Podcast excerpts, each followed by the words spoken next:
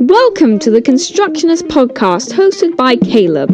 Just as we grow gardens and build buildings, God is building you through the renewing of your mind. The sufficiency of the scriptures is paramount in your journey, and every week, Caleb will challenge you to make them a central part of your life and worldview. Join us now as we explore the world through the ancient lens of God's Word. Hello, everybody, to the Constructionist Podcast. I welcome you. And just as a way of reminder, it's the Constructionist Podcast. We're seeking to construct something. We're constructing the body of Christ. We're constructing the person who is seeking to know the Lord to reflect Him in all that we say, all that we do, all that we are. What does it say the greatest commandment is? Hear, O Israel, the Lord our God, the Lord is one, and we shall, you shall, love the Lord your God with all your heart, with all your soul, with all your mind, with all your strength. And the second commandment is like it love your neighbors yourself. These things summarize the whole of Scripture. Right there in one verse, the whole of Scripture is summarized. And this summary should focus and define and pinpoint accuracy in our mind what our aims are. And I think that's something that is often forgotten in so many people's minds and ways of thinking. I've recently been going through uh, a series that's being put out by the Daily Thunder podcast on spiritual lessons from World War One, and it's really quite fascinating this series because the guy doing it, Eric Ludy, is not focusing on events of World War One per se. Last night, I was watching a video documentary on World War One and it just sort of mentions main people here and there like oh this general and then did and then it explains this battle or this movement of troops or something like that. The documentary was way more focused on the events of world war one the battles the countries who did what or no more like they did what uh, here and there and the other thing Whereas the Daily Thunder podcast with Eric Ludy, the focus is much more on the people of World War One. So it's spiritual lessons is what it is. Spiritual lessons from World War One. And it all revolves around the personalities and the people that are in the events as they're taking place and why these things happen.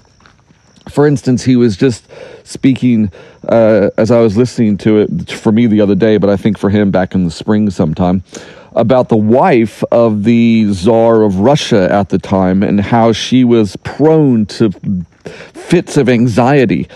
And she was the daughter of Queen Victoria, and she had married the Tsar or the, the, the heir apparent to the Tsar of Russia, when, and then he uh, obviously became the, the head of the Russian Empire.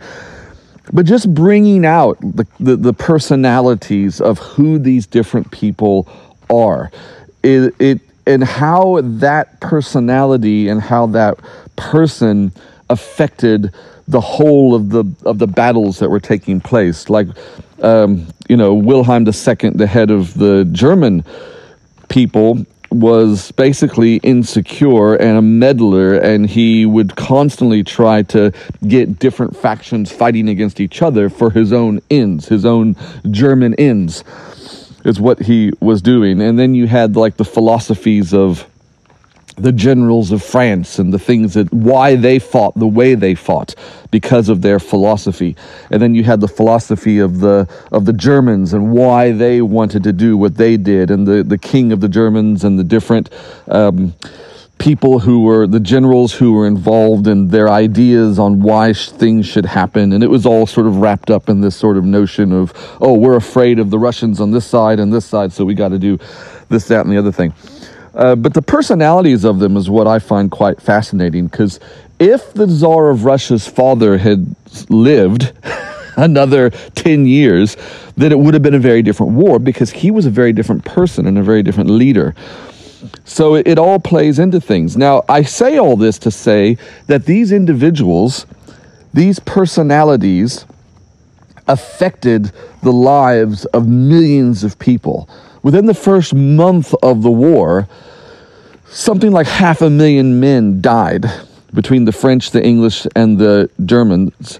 And then, even more later, when the Russians got involved within another couple months, people are dying over this thing, and it all sort of boils down to uh, you know a handful of people at the top and the way they are perceiving things and how they interpret the world around them and how their personality and their temperament and their character comes back out and the things that they say and do and who they allow to ha- to influence them. Really quite amazing. So you can almost do a psychological study of world war one and see what kind of things were happening based on the personalities of the individuals who were involved. But i say all this to say that world events and the zeitgeist of the age and the way society ebbs and flows is all about the mind and the individuals who are living and active of the day and what they had inputted into society. So the German mindset was influenced by earlier philosophers that were writing in Germany in the late the mid to late 1800s and these ideas burrowed into the minds of certain movers and shakers in Germany and as a result it created this sort of um, superiority complex that the Germans had that began World War One but also came in the greater fruition in World War II under Hitler because he was of that era and was imbibed with those ideas and those thoughts. And so everything revolves around this sense of what is coming out of your mind. What are you allowing yourself to be influenced by that then bears fruit? So the fruit of the German philosophers of the late 1800s was World War One and World War Two, and this German uh, we're the, the Aryan race. We are the uh, the top of the of the of the racial ladder, so to speak. We have evolved to a point where everybody should be serving us. So that was their that was their mindset. I don't know if they would have said it like that, but that is, or maybe they would have. You know, I mean, we all know that that Hitler was very much Aryan race minded. He believed that that. Um, the black people and the Jews and the gypsies, and they were all lower races, uh, believed that he should be, that the Germans should be at the top of everything. They were, they were the supreme race. So these things, these are ideas, these are thoughts, these are things that percolate inside people's minds. And then when people get uh, a certain amount of power or they get themselves into the right position where they can influence others, then it bears fruit.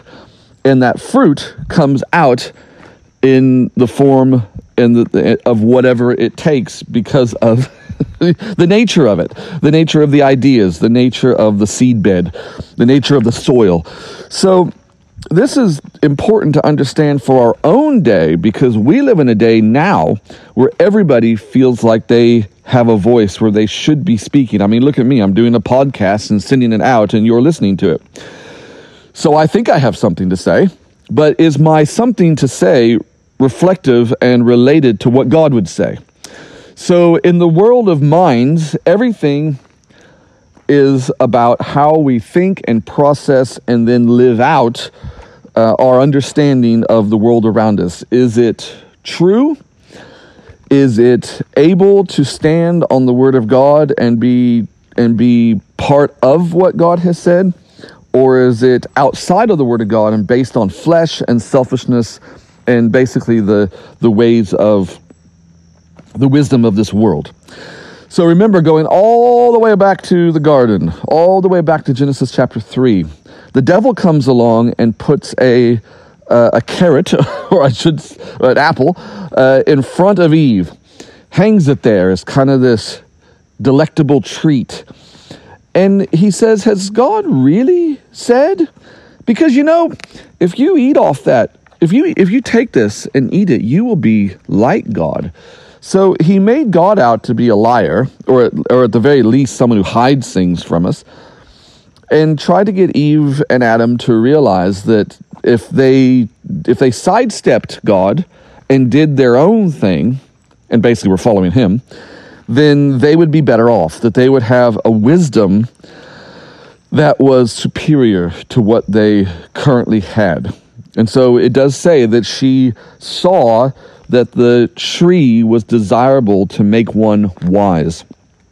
It, it, it's a form of wisdom that comes from within, that comes from the self. And so we know that the world operates based on certain laws. We have natural law, but we also have moral law. So, natural law, things like gravity and time and space and all this kind of stuff, uh, is there, and it's hard to break these laws. You just have to transcend them, so to speak. So, the law of gravity keeps us all on the ground, but the law of aerodynamics helps us to transcend the law of gravity. Putting helium into a balloon allows the plastic of the balloon to transcend the law of gravity. It goes above it. It, it counteracts it because it's a different kind of law. Helium is lighter than ambient air around us. So it makes things float if you put it all together in the right spot. These kind of things. But there's also moral law. Now, the Ten Commandments are thou shalt not kill, thou shalt not commit adultery, thou shalt not lie, thou shalt not covet those kind of things. And they're put into the language of negatives because one negative opens the door to a huge amount of positives. So, just to say something like, Thou shalt not commit adultery. Uh, we've been watching this series on television lately, and there was this chap recently on it, and he discovered for the first time his biological niece, who was able to give him information about his biological father, who he never knew. So his biological father uh, actually had an affair, and his wife filed for a divorce. And he, for some reason, in a fit of rage or depression or anger or whatever, murdered her and then killed himself. So now this poor chap discovers this at the age of 57. And so here he realizes the, the very moment he discovers who his dad is and sees a photograph of him, he's also told, oh, by the way, your dad murdered his wife, which I don't, I can't remember if they said that was his mom or not, and then also committed suicide. All in one foul swoop.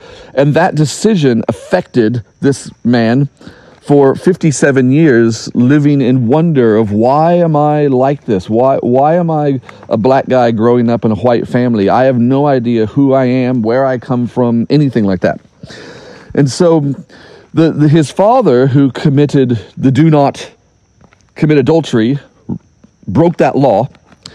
Uh, ended up committing murder and suicide and and drastically affected the lives of many many people because of the decision that he made and caused a lot of pain and suffering in generations to come.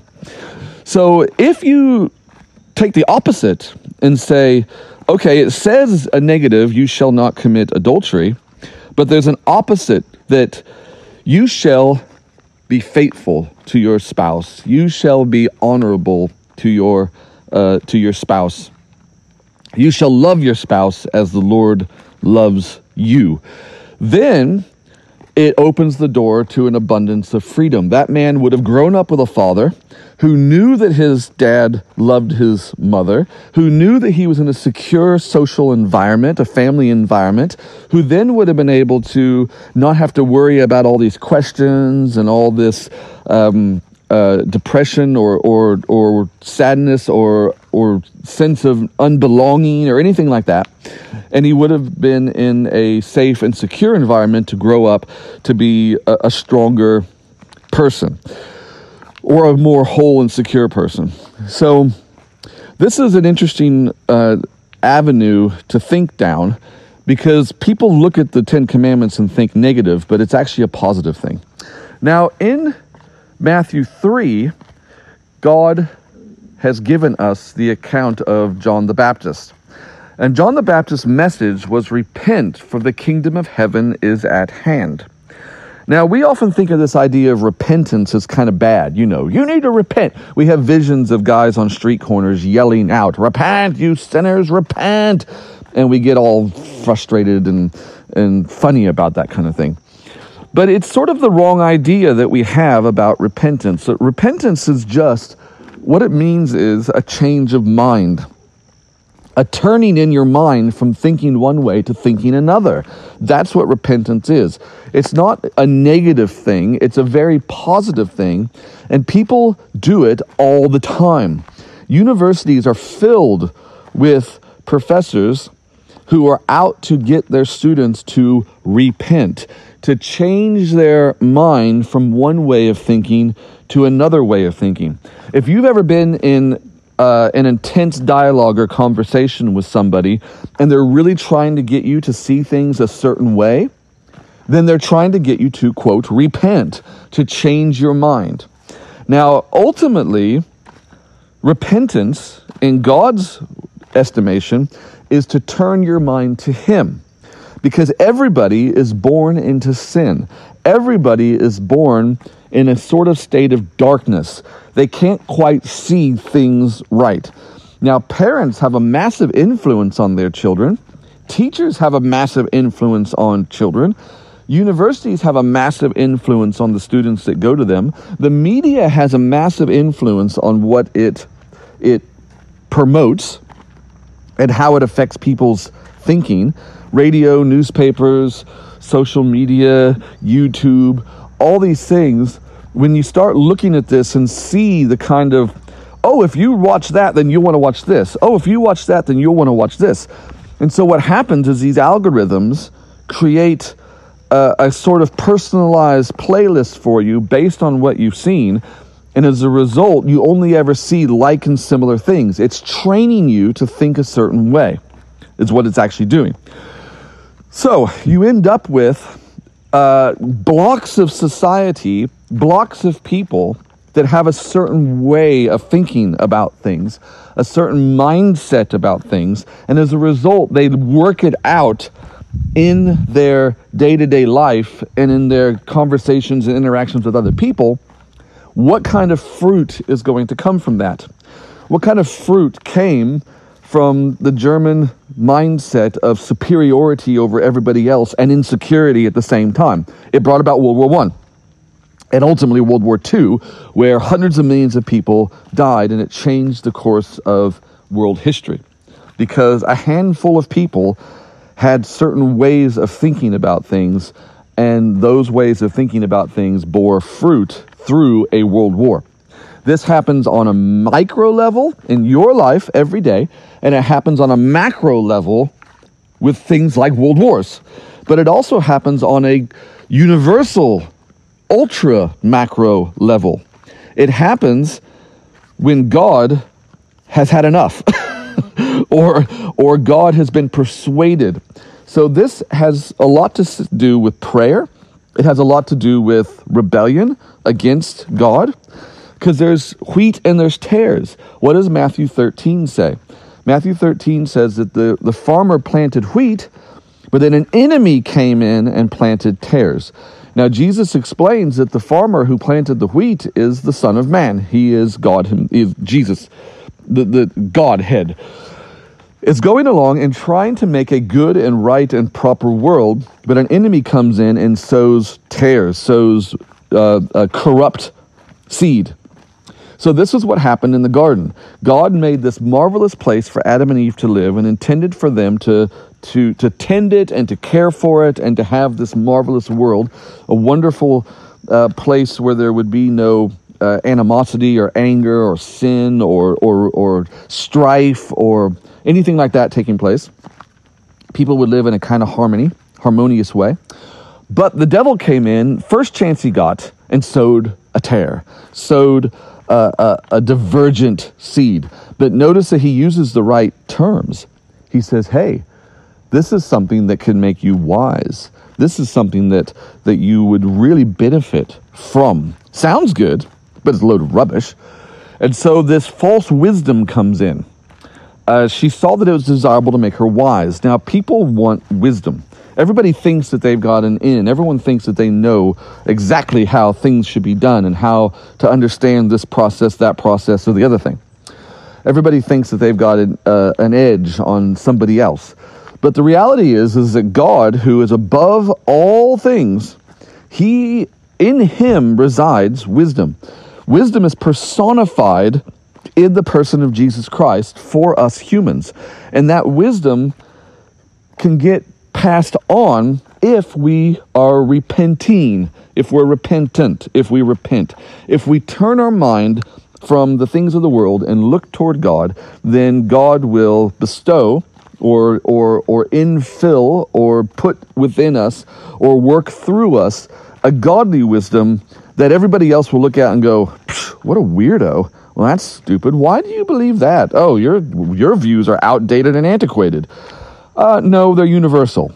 Is really what it is. If if it's a biblical truth that speaks to our society today, then it's universal truth. It's not antiquated and outdate, out of date. It's something that is very poignant and very real for today. So we have to recognize that there's sort of a hierarchy of thought. We'll put it that way. Our repentance that John the Baptist talks about, that repentance uh, that, that, that bears fruit, we need to turn from our own way of understanding things, infuse ourselves with the scriptures, and then allow the scriptures and prayer and seeking God to change how we think. In the change of thinking, we get a change of action. The change of action will affect the people around us, and in that affecting, it will allow for God to do a greater work. Ultimately, for Him to be glorified, but also for society as a whole to be healed and be better. It's a huge task, and I'm not saying it's not a huge task. It is a huge task, and one that we need to approach very humbly and very prayerfully. But it all begins with this sort of idea of repenting. Now, I'm not advocating going out onto the street corners and yelling at people saying, Repent, and the kingdom of God is near, the wrath of God is coming. I'm not saying that. What I'm saying is, is you begin right now by waking up every morning and taking the scriptures and listening to them, reading them, Listen to good Bible teaching. Listen to people who will point you to God and not themselves or not to some other funny thing out there like, oh man, the church is here to serve the poor. I'm not saying the church is not there to serve the poor, but the church is ultimately there to point people to Jesus. Oh, we need to be more charitable. We need to be more active in politics. I'm not saying don't be active in politics. I'm saying that as believers, our job is to aim people to God and to uh, understanding the scriptures for today in the right sort of way so that we can impact society today in the right sort of way that gives God the glory.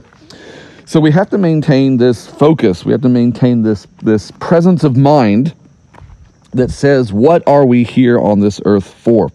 We're here to bear fruit the fruits of repentance. That's what John the Baptist says. Bear fruits worthy of repentance. In other words, is your life, is the totality of your life such that it is because you have turned your mind and your thinking and your reasoning and your deducing and all of that toward the Lord and letting Him speak to you and then ultimately through you. That's what it's all about. So I pray that you would be blessed read the Bible. If you enjoyed this, we have a course on how to understand, uh, interpreting, understanding how to interpret the Bible better. Uh, you can get a find a link to that from some of our show notes, uh, if not this one exactly. And God bless you and keep yourself uh, in His will and in His ways. And I think you'll be blessed. Thank you for taking the time to listen to our podcast. If you were challenged and encouraged by what you heard today, please feel free to share it with any friends or family you like. You're welcome to email us at calebtheelectrician at gmail.com. That's calebtheelectrician at gmail.com. And remember to leave a comment at iTunes, Spotify, or anywhere that you listen to podcasts.